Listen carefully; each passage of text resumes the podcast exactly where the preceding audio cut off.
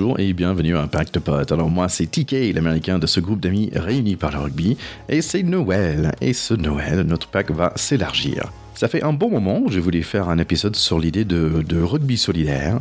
On a la chance d'avoir des invités, des interviews dans cette podcast avec des personnes connues et, très souvent ils ont à côté quelque chose qui leur tient à cœur, une activité humanitaire ou, sociale. Donc plutôt de faire un grand épisode sur le rugby solidaire, j'ai décidé de faire euh, cette mini-épisode, on va dire, des épisodes plus courtes, mais dans laquelle chacun peut centrer sur euh, un seul association, une action ou un sujet pour le donner un peu plus de spotlight pour mieux les mettre en lumière. Donc ce Noël, dans ce mini-série Rugby Solidaire, nous allons à la rencontre de plein de personnes différentes pour découvrir leur association ou le sujet, pour mieux comprendre comment ils aident les autres. Et comment vous aussi, nos chers amis, nos chers écouteurs, comment vous, vous pouvez les aider? Comme on dit aux States, Christmas is a time of giving and sharing, donc c'est un moment de donner et de partage.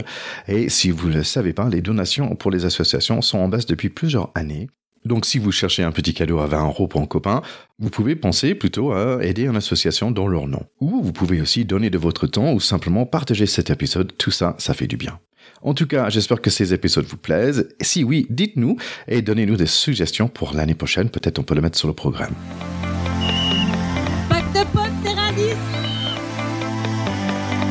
Allez, aujourd'hui, je suis très content d'être là avec Jeff Tordo, ancien talonneur pour l'équipe de France et capitaine aussi, avec 15 caps dans les débuts des années 90.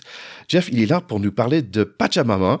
Comment tu vas, Jeff? Ben à mon âge, je vais bien, je vieillis bien. Le rugby, c'est un sport qui nous permet de bien vieillir et de garder la foi. Donc, euh, tout va bien. J'ai du boulot, j'ai la santé, donc euh, je fais partie des privilégiés.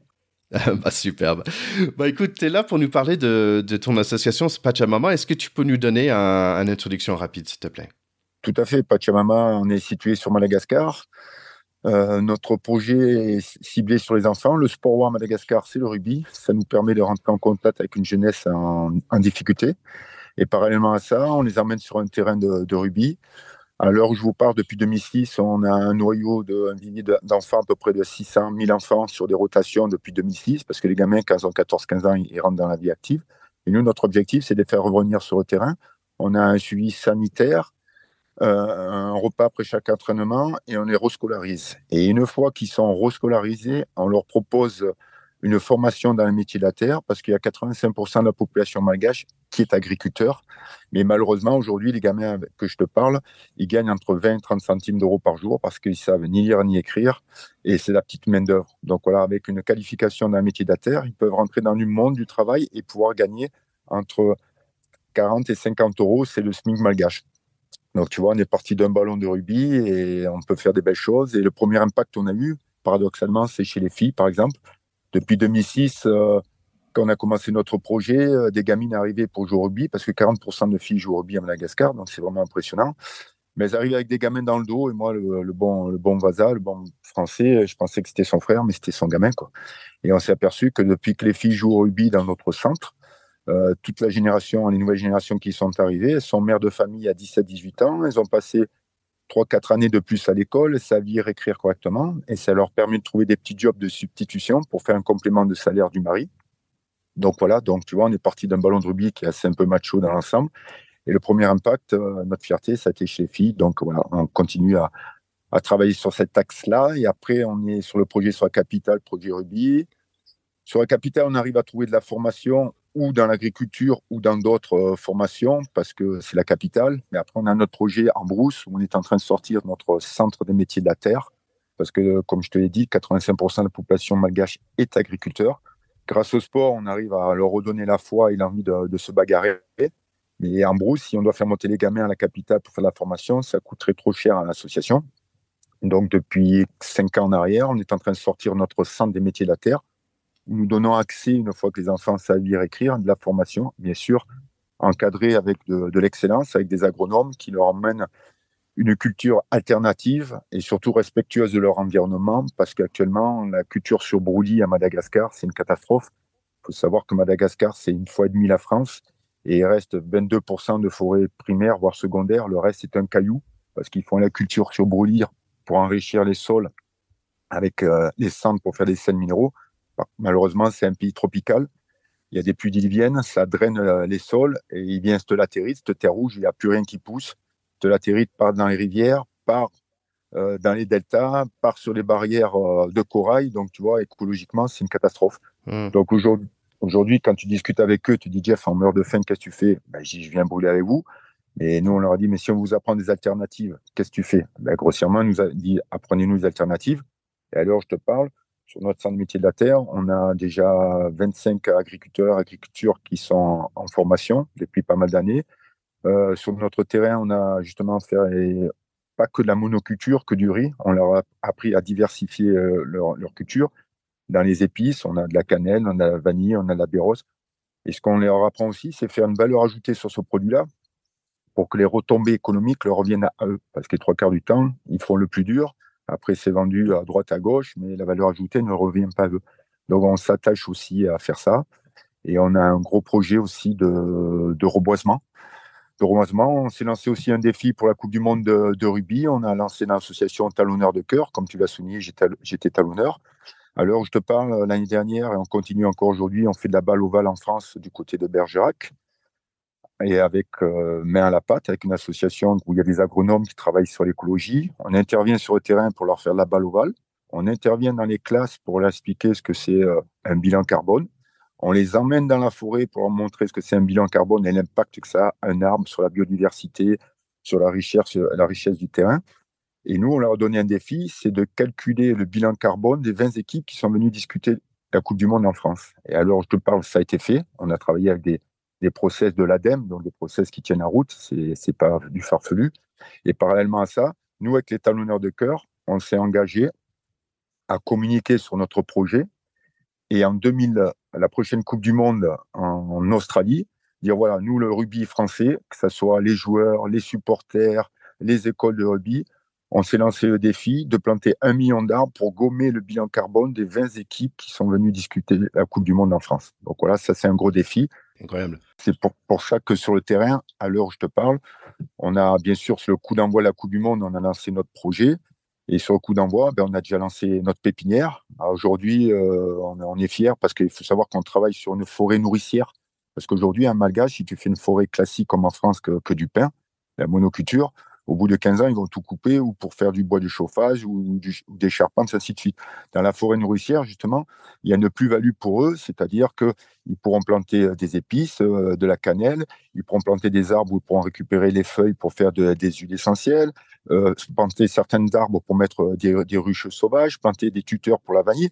Voilà, il faut donner une plus-value pour que le malgache comprenne que ben, aujourd'hui, son patrimoine, il faut qu'il le respecte et si justement il y a une plus-value, une valeur ajoutée qui vient de la forêt nourricière, eh ben là, ça serait fantastique avec les fruitiers, avec les chi, la mangue, les bananes, tout ce qui va derrière. Et ça, c'est notre euh, gros défi parce que si les mentalités changent, eh ben on sait que ça va se passer. Et puis là-dessus vient aussi euh, tout ce qui va se greffer sur la forêt, bien sûr, tous les sols, l'enrichissement des sols, euh, la faune endémique à Madagascar. Il faut savoir que Madagascar, euh, c'est un des derniers sanctuaires où il y a une faune et une flore endémique hors norme dans le monde entier. Il y a le Mozambique, Madagascar. Après, à Nice, on trouve la petite grenouille endémique euh, du pays niçois, mais à Madagascar, il y en a une multitude. Donc voilà, c'est un grand combat et le, vecteur de tout ça, c'est notre sport, notre ballon ovale, qui est le rugby et qui est un passeport pour entrer justement à une jeunesse qui est en difficulté et leur dire, ben, écoutez, il y a encore des belles choses ensemble à faire et on leur donne des outils de travail. Et sur la capitale, on a salarié euh, 11 éducateurs sportifs qui encadrent nos gamins. On a fait venir Santoni, qui était le capitaine des maquis d'équipe nationale, qui est venu passer son BE en France. Donc on en est fiers. C'est notre responsable euh, projet rugby, qui, dans la foulée, quand on parlait des reconversions, est devenu prof de gym au lycée français. Donc tu vois, c'est un effet boule de neige. Alors c'est vrai que c'est c'est du travail de longue haleine. Hein. On est depuis 2006, mais ça commence à germer, ça commence à changer les mentalités. Euh, on trouve du petit partenariat aussi euh, malgache, donc ça veut dire qu'ils comprennent notre projet, ils savent où on veut aller. On a compris qu'on tire tout le monde vers le haut. Quoi. Voilà les, grandes lignes de notre projet. Quoi. c'est incroyable, mais en, même temps, j'entends euh, du, beaucoup d'expérience là-dedans. Ça fait plus de 15 ans que, Pachamama existe. Et, mais en fait, c'était quoi la germe de l'idée en fait? Pourquoi Madagascar? Et, et, qu'est-ce qui t'a appelé là-bas? Bon, moi, je suis toujours euh, bourlingué en, Afrique. Je travaillais avec ONG sur Botswana et, et sur la Namibie, sur euh, des projets de barrières sanitaires et sur des défenses de techniques qui étaient les Bushman et les Zimba. Donc, je suis très passionné par ça et passionné par les enfants. Et je suis allé me balader il y a une quinzaine d'années sur Madagascar avec un copain, de rugby qui s'appelle Patrick Clavelier aussi, qui est aussi passionné, qui est agronome, donc on, était très complémentaires. Euh, moi, étant passionné des enfants, 70% de la population malgache a moins de 17 ans. Ah, il y a déjà quelque chose à faire. Le premier jour, on est arrivé, on est arrivé de nuit, on est allé à l'hôtel, on est arrivé à 5 heures du matin à l'hôtel. Euh, il y avait des gamins qui faisaient du touch rugby euh, dans la rue. Donc, on a arrêté le taxi pour dire explique-nous ton histoire parce qu'on ne comprend pas trop le truc. Il me dit Jeff, le sport à Madagascar, c'est le rugby. Alors là, on s'est dit ah, là vraiment, je pense qu'on a mis le pied où euh, on avait quelque chose à faire. On va dire que c'est notre ADN, c'est viscéral. Et on s'est baladé pendant un an sur l'île pour essayer de comprendre un petit peu la problématique des gamins. Et quand on a compris, ben, on a essayé de structurer ça. Depuis 2006, on avance tout doucement, mais bon, on a mis les fondations en place et on essaye de grandir parce que notre objectif, c'est de toucher beaucoup, beaucoup plus de gamins. On a ce projet en brousse où on a notre centre de métier de la terre, où là, on peut toucher peut-être, enfin pas peut-être, malheureusement, entre 20 et 25 000 gamins tout de suite, dès le lendemain. Donc, on est en train de structurer pour s'en donner les moyens, parce qu'il faut aussi se donner les moyens et pas hypothéquer le projet qui fonctionne bien sur la capitale, parce que, parce que Jeff Tordo aurait les yeux plus gros que le ventre et laisser tomber les gamins en haut. Donc, ça, on ne sait pas faire. Donc, on structure doucement. C'est pour ça qu'on essaye de mettre le monde du rugby et qui devienne acteur. Il faut savoir qu'en 2007, sur la Coupe du Monde en, France, Pachamama avait travaillé avec notre ami la passé, malheureusement qui n'est plus là. il y avait le ministre Borloo qui était euh, à l'époque ministre de l'Environnement. j'avais dit au président, parce qu'il savait que j'étais sensible, j'ai dit président, il faut qu'on soit un peu les précurseurs. Et si notre association sportive, euh, qui est le rugby, l'association en 1901 comme Pachamama, on avait lancé notre premier bilan carbone de la Coupe du Monde en France. Et Borloo, M. Borloo avait fait voter un décret que toute euh, manifestation au-dessus de X milliers de personnes, on était obligé de faire un bilan carbone. Alors, ça ne veut pas dire que tu fais un bilan carbone neutre, mais que tu te penchais sur les problématiques. Et nous, en 2007, on avait travaillé sur des encres naturelles, on, faisait, on parlait de bus, on avait mis des photovoltaïques et des chauffe-eau solaires à Marcoussis. On était passé un peu pour des, des, des 68 heures arriérés, entre guillemets. Mais comme quoi, en 2000, en 2023, on parle de tout ce qu'on est en train de parler. Alors, on n'est pas des donneurs de leçons, mais parce qu'on avait une sensibilité qui est aussi un peu, je pense, due à notre sport, les valeurs de notre sport. Et moi, ce que je souhaite aujourd'hui, c'est que le monde du sport, mon rugby, ce soit le plus bel ambassadeur de la planète, parce qu'il y a une urgence. Donc voilà, donc cette année, on a monté ce projet talonneur de cœur dans la continuité de 2007. Dire voilà, aujourd'hui, en 2007, on avait, on était un petit donneur d'alerte, modestement.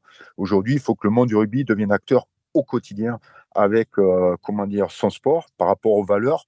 On parle de l'école de la vie, eh ben, c'est maintenant qu'il faut le dire. Il faut savoir qu'aujourd'hui, toi et moi, on fait entre 10 et 12 tonnes de bilan carbone euh, par an. En 2050, la nouvelle génération de gamins, mes petits-enfants, il faudra qu'ils fassent plus que 3 tonnes de bilan carbone. Donc, c'est-à-dire, si on ne leur mmh. met pas un outil de travail à disposition à l'heure où on parle, ben, ils s'en sortiront pas.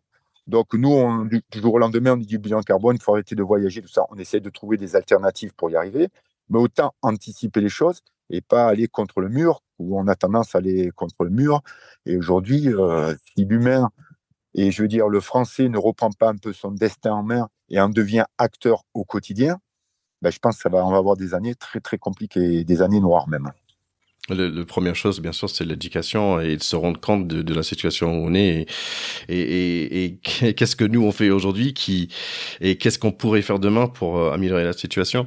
Euh, c'est intéressant parce que tu parlais au tout au début euh, de la discussion par rapport à, à ton, tes premières arrivées en, en, Afrique et aussi à Madagascar, mais j'imagine pour les enfants de te voir parce que toi, tu as cheveux blancs bouclés et de, ça devrait être assez marrant pour eux aussi de voir un gars comme toi, non? Ouais, mais tu sais, moi, quand je vais là-bas, je, comme, Tour, comme on a la modestie. Moi, je m'assois, il m'appelle Jeff.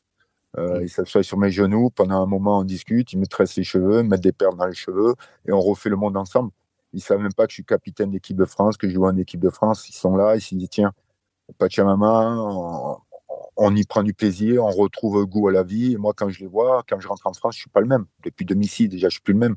Et ça me permet aussi de relativiser euh, quand j'ai ma télé, tout ce je vois ce qui se passe dans le monde bon, tu prends du recul. Donc euh, voilà. Mais les enfants à mmh. Madagascar, ce qu'ils ont besoin, c'est si tu viens avec moi à Madagascar, ils vont venir avec toi, ils, ont besoin de s'évader. Ils ont besoin de sortir leur quotidien. Il faut savoir qu'un gamin malgache, quand il sort de sa hutte, de sa case, où il va à l'école, il a la chance, où il part à droite et à 7, 8, 10 ans, il est dans les rizières. Il sait ni lire, il sait ni écrire. Euh, quand il a un bol de riz dans la journée, c'est qu'il a fait un grand repas. Nous, on essaye que le mercredi et le samedi, ils un repas équilibré avec euh, du, du zébu, du poisson séché. On a des, des, contrats avec des boîtes qui nous donnent des, yaourts. Euh, on leur parle d'hygiène, on leur parle d'éducation, on parle de période d'été, de juillet-août, euh, comme c'est les vacances. On essaye de faire d'autres activités avec d'autres associations qui travaillent sur le cirque, qui travaillent sur le théâtre. Tu peux faire passer des messages, par exemple avec le théâtre, sur la violence, sur la sexualité, sur beaucoup de choses. Donc voilà, et moi, mon, rêve, mais bon, comme tout rugbyman, je suis un doux rêveur, mais que notre sport, entre autres le rugby, ça soit l'ambassadeur de tout ça. C'est ce que j'essaye de, transmettre depuis 2006. Alors j'ai des bons retours, mais ça suffit plus parce qu'aujourd'hui, il y a une urgence qui est la planète. Moi, quand je vois les joueurs qui rentrent sur le terrain avec leur gamin dans le bras, ça me touche. Mais j'ai envie de leur dire, les gars, oh les gars, c'est bien beau ça, mais il, va falloir faire autre chose parce que ça ne suffira plus. Parce que peut-être on pourra même plus aller un jour sur le terrain parce que euh, l'air sera, il sera plus bon à respirer, où euh, il n'y aura plus rien. Je ne sais pas. Je ne veux pas faire le, garçon pessimiste. Je pense qu'il y a des solutions. Ben, je pense qu'aujourd'hui, tu vois, je te prends un exemple. Aujourd'hui, je travaille avec des classes, on fait je leur propose des, équations. Alors, j'ai dit une équation, c'est quoi? J'ai dit, ben, moi, je, suis euh, euh, branché environnement. en moyenne, un Français mange trois, trois fois de viande par jour. Je dis aux enfants, imaginez-vous que la planète se met à manger qu'une fois et demie de viande par, trois fois par semaine, pardon, et une fois par semaine donc et demi. On réduit par moitié la consommation de viande. Déjà, on sera meilleur en santé, c'est une chose. Des fois, peut-être, pas des fois, on coupera moins la moitié de, l'Amazonie pour faire du bétail intensif. 90% du céréal vient euh, pour le bétail, alors que ben, on, encore on brûle des terres pour faire du bétail et encore, et encore des, des céréales qui sont, qui sont potentiellement euh, pourri par les insecticides comme Donc, ça, ça nous fait aussi un, un, avantage sur la santé. Donc, voilà, si on a une prise de conscience, et moi, je mange qu'une fois et demie de viande par semaine, ben, ça n'a pas changé mon comportement, je mange différemment. Je comprends. Donc, je pense que c'est dans les comportements, je veux dire, sur un simple détail à l'échelle mondiale, nous, le bon citoyen français, brésilien, euh, les pays du Maghreb, on peut changer beaucoup de choses. Beaucoup de choses. Mmh. Et c'est là que moi, je pense aux enfants, il faut les tirer vers le haut et leur donner plusieurs lignes de conduite. Et ceux qui veulent adhérer aux idées à Jeff Tordo, ben, je suis un père de famille heureux. Et ceux qui ne, veulent pas, ils en sont conscients. Et s'ils adhèrent à tes valeurs ou à d'autres valeurs, moi, ça me va bien. Mais aujourd'hui, on a une société qui formate nos gamins en faisant des projets à, comment s'appelle? Pour les gamins, la société leur faire comprendre que le, standard du bonheur, c'est la consommation. Donc, on est rentré dans la consommation à outrance. Et aujourd'hui, on ne rend pas service à nos gamins parce qu'on leur met des œillères, ils vont droit dans le mur et le problème, c'est que c'est nous qui les emmenons aussi droit dans le mur. Donc moi, ça me dérange un peu. Moi, je veux que mon gamin, s'il a le libre choix et qu'il s'identifie à tes valeurs, à tes idées, moi, je suis un père heureux. Mais aujourd'hui, si nos enfants, ils n'ont pas le dernier iPhone, une paire de, chaussures de sport de marque, euh, on les regarde comme des tarés. Je pense qu'aujourd'hui, les enfants, ils ont des belles choses encore à vivre, des belles choses à revendiquer et à les défendre. Eh ben voilà, je pense que le rugby, on parle de l'école de la vie. Eh ben, c'est maintenant qu'il faut le montrer. Parce que moi, je vois beaucoup de choses, ça me fait rire l'école de la vie, tout ça. On est en train de se faire dévorer par le professionnalisme. Ok, pas de problème, on parle d'argent, mais il n'y a pas que l'argent. Une fois qu'on a parlé d'argent, il faut revenir les pieds sur terre et dire bon, qu'est-ce qu'on fait? Voilà, parce que tous sportifs de tous joueurs, toutes les écoles de rugby, aujourd'hui, on, leur fait croire qu'ils vont être tous euh, des Antoine Dupont. Antoine Dupont, c'est un extraterrestre, il y en a un toutes les générations. Le sport de haut niveau, moi, je fais partie du privilégié. Mais à l'heure où je te parle, j'ai plein de copains qui ont fait du sport avec moi en junior. Puis ils ont arrêté parce qu'ils ont suivi des études où ils ont joué dans un rugby inférieur en, honneur. Mais alors, je te parle, ils sont tous chefs d'entreprise, où ils ont tous des postes à haute responsabilité. Et là, je dis merci, monsieur Rugby. Monsieur Rugby, c'est pas qu'une promotion sociale et avoir un salaire. C'est tous les 90% que je viens de te, citer. C'est cela qui m'intéresse. Et moi, c'est cela avec qui je, veux travailler. Et après, il y a des privilégiés comme moi qui ont la chance de jouer en équipe de France, d'être capitaine d'équipe de France. Mais c'est pas une fin en soi. Et aujourd'hui, faut qu'on explique aux gamins que le sport de niveau, c'est pas une fin en soi. Il y a d'autres choses en parallèle, des belles choses. Tu peux être un bon père de famille, tu peux avoir, comment dire, être un bon chef d'entreprise et pouvoir profiter de la vie pleinement. Et aujourd'hui, euh, les enfants, il faut vraiment les tirer vers le haut et leur donner des solutions. Après, ils prendront celles qu'ils veulent. Je veux pas, j'impose rien à personne, mais il faudra pas que moi, mes petits enfants en 2050, ils viendront me taper à la main, me dire, eh, papy, tu m'as pas dit que je peux pas faire ça, tu m'as pas dit que je dois faire ça. Tu m'as dit, voilà. On nous a dit pendant des années, on peut consommer et boire à outrance. La planète, il y a, mais il faut pas oublier que on a mis 200 euh, millions d'années pour, pour être un milliard sur la planète. Donc là, elle est capable d'assumer. Et en 2 millions d'années, on est passé d'un milliard à 200 millions d'années à, 7 milliards. Donc tu comprends que la planète, au moment où on dit Jeff, je vous adore, mais je peux plus. Donc euh, essayer de consommer différemment et vous allez voir qu'on va trouver des solutions. Et aujourd'hui, on est au quotidien en train de faire la guerre à la planète. Et si on gagne cette guerre, on aura tout perdu. Donc il faut qu'on en prenne conscience et qu'on ne lève pas les yeux au ciel, on dit oh là, je comprends pas ce qui nous arrive. On a assez de scientifiques, parce que Jeff Tordo parle d'écologie, je peux faire rigoler beaucoup de monde, mais quand on regarde les rapports des scientifiques, quand tu le rapport du GIEC, c'est des mecs qui travaillent depuis 100 ans sur les problèmes de l'eau, de l'air, de la mer, des océans, du réchauffement climatique. Donc je pense qu'il faut quand même qu'on regarde un peu et qu'on essaye de s'imprégner et de tirer un peu tout ça vers le haut. Mais si tout le monde ne s'investit pas parce que là c'est un match, euh, un match de survie, hein, c'est pas un match tu gagnes et tu vas boire un, euh, euh, l'apéro avec les copains. Hein. C'est que là si tu perds, si on perd, ça va être compliqué quoi. Ce que je trouve euh, vraiment inspirant dans ton histoire, c'est qu'en fait, on, on, voit depuis le début cette une idée, bah tiens, je vais mettre des ballons de rugby dans les dans les mains des enfants pour euh, faire, on va dire, une façon d'éduquer et, et d'aller vers l'avant. Et après, euh, ça prend l'ampleur qui est, bah en fait, il y a un effet sur la France. En fait, ça revient sur la France où nous aussi, on a fait dans l'éducation de, de, nos jeunes et, du public par rapport à l'importance, l'importance au niveau environnemental. C'est un sujet par rapport à la talent de talent de de corps, il y a une super photo de toi avec euh, euh Ibanez, Servat, euh, euh, Marchand et, et et, j'adore beaucoup vraiment cette histoire parce que en fait, mon, moi, j'avais une enfance un peu différente, mais mes parents étaient un peu hippies dans les années 70 80. J'habitais sur un bout de terrain sans électricité en Floride. on a planté, moi je me souviens, j'ai planté les plantes tout autour de notre notre terrain. On avait environ deux hectares de forêt et j'ai planté, planté des sapins. Et donc je suis très sensible à cette idée de planter une arbre. En fait, je sais ce que ça veut dire. Tu, tu baisses, tu mets le, tu mets le sapling, ça s'appelle pine sapling. Et, euh, et c'est une image qui est super intéressante. Donc, euh, j'adore cette idée. Je pense que pour nos chers écouteurs, donc, il y a, y a, beaucoup ici qui, qui m'émue. Il y a, y a des côtés humains, il y a des côtés enfants, il y a des côtés euh, éducation, il y a le côté environnemental aussi. Où est-ce qu'il peut trouver plus d'informations et comment est-ce que les gens, nos écouteurs, ils peuvent aider?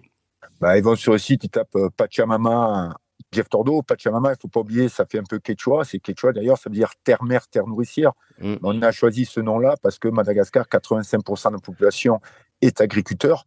Donc c'est pour ça qu'on est allé là-dedans. Donc ceux qui ont la bonne volonté, de la foi, de l'envie de participer, tout le monde est bienvenu. Aujourd'hui, ce projet, c'est pas le projet à Jeff Tordo, c'est le projet, euh, tu sais, nous on a un vestiaire dans le vestiaire, moi, j'ai des agronomes, j'ai des sportifs de haut niveau, euh, j'ai des avocats, il y a tout bord confondu. Je veux dire, aujourd'hui, c'est, c'est un projet où plus on met de la richesse autour d'un projet et des compétences, et plus on, tendra vers, on le souhaite, vers une réussite, parce qu'il faut des compétences de chacun, quoi. Et c'est ça qui est fort. Et, l'union, pour moi, elle fait la, elle fait la force. Et aujourd'hui, notre sport, voilà, il est universel. On a vu la Coupe du Monde qu'on a eue en France, ça a été un élan euh, fantastique dans, à tous les domaines. Mais maintenant, euh, cet fantastique, il faut le mettre, c'est même pas au service de la planète, hein, ah, c'est au service de nos, de nos, gamins. Parce que la planète, à un moment, à force de la chatouiller, malheureusement, elle va être obligée de réguler. Parce qu'elle va me dire, Jeff, je vous adore, mais à un moment, je peux plus. Je vous dis au quotidien qu'à l'heure où je te parle, on a déjà puisé dans les océans 40% d'avance sur le, sur le quota qu'on avait. À un moment, euh, elle pourra plus. Elle pourra plus. Donc, euh, on va le payer cher. Et après, on va encore investir des milliards et des milliards pour trouver des solutions. Autant les investir maintenant que dans 50 ans, en 2050, par exemple, y a petits-enfants, eh ben, eux, ils vont récolter, on va dire, l'argent à la banque qu'on aura mis maintenant. Et c'est là où le, match, il faut le jouer. Et le match, on le commence maintenant, mais on le gagnera en 2050. Donc, euh, il faut, il faut qu'on y aille, il faut qu'on en soit conscient. Il ne faut pas dire, oh, c'est qu'un problème euh, climatique. Bah, je veux bien. Mais euh, ça devient compliqué. Quand tu allumes la télé, tu vois que dans le monde entier, il y a, y, a, y a, tout qui est déréglé. Tout qui est déréglé. Et les fautifs, c'est nous. Mais on ne nous l'a jamais expliqué. Moi, le premier, je me considère comme un fautif parce qu'on m'a jamais dit, Jeff, tu peux pas faire ça. Du lendemain, on me dit, il faut retourner à la Justilex. Euh, c'est pas possible. On le sait très bien. J'essaie de trouver des, solutions pour améliorer mon, mon bilan carbone. Mais surtout, il faut anticiper pour les nouvelles générations de gamins qui, eux, on leur donne vraiment l'outil de travail qui va leur permettre ben, de pouvoir euh, tous se regarder dans les yeux, que moi je veux pas, comme je dis tout à l'heure, mon petit gamin, mon petit, mon petit fils qui me dit, euh, papy, euh, tu m'as pas dit ça. Et là, pour moi, ça, mm. serait, ça serait un échec. Ça serait un échec. Bah écoute, moi j'adore parler avec des gens inspirés et ton histoire est inspirante. J'invite tout le monde à aller à Pachamama et aussi de chercher euh, talonneur de corps. Euh, et Jeff, vraiment, merci beaucoup d'être passé à Pacte Pot. Eh ben, à très vite en tout cas. Et bon match à toi aussi.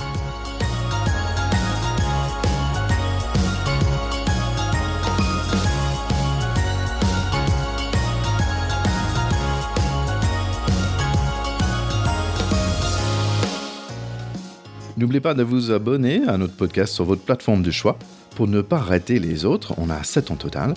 Et partagez. Partagez avec vos proches sur les différents réseaux sociaux. L'envoyez à votre tante, à votre oncle, à vos parents, les enfants, euh, le cousin, les collègues, votre chauffagiste, bref, tout le monde. En tout cas, l'équipe de Pacte Pod vous souhaite un très joyeux Noël et une belle année 2024. Merry Christmas everyone. Ciao ciao.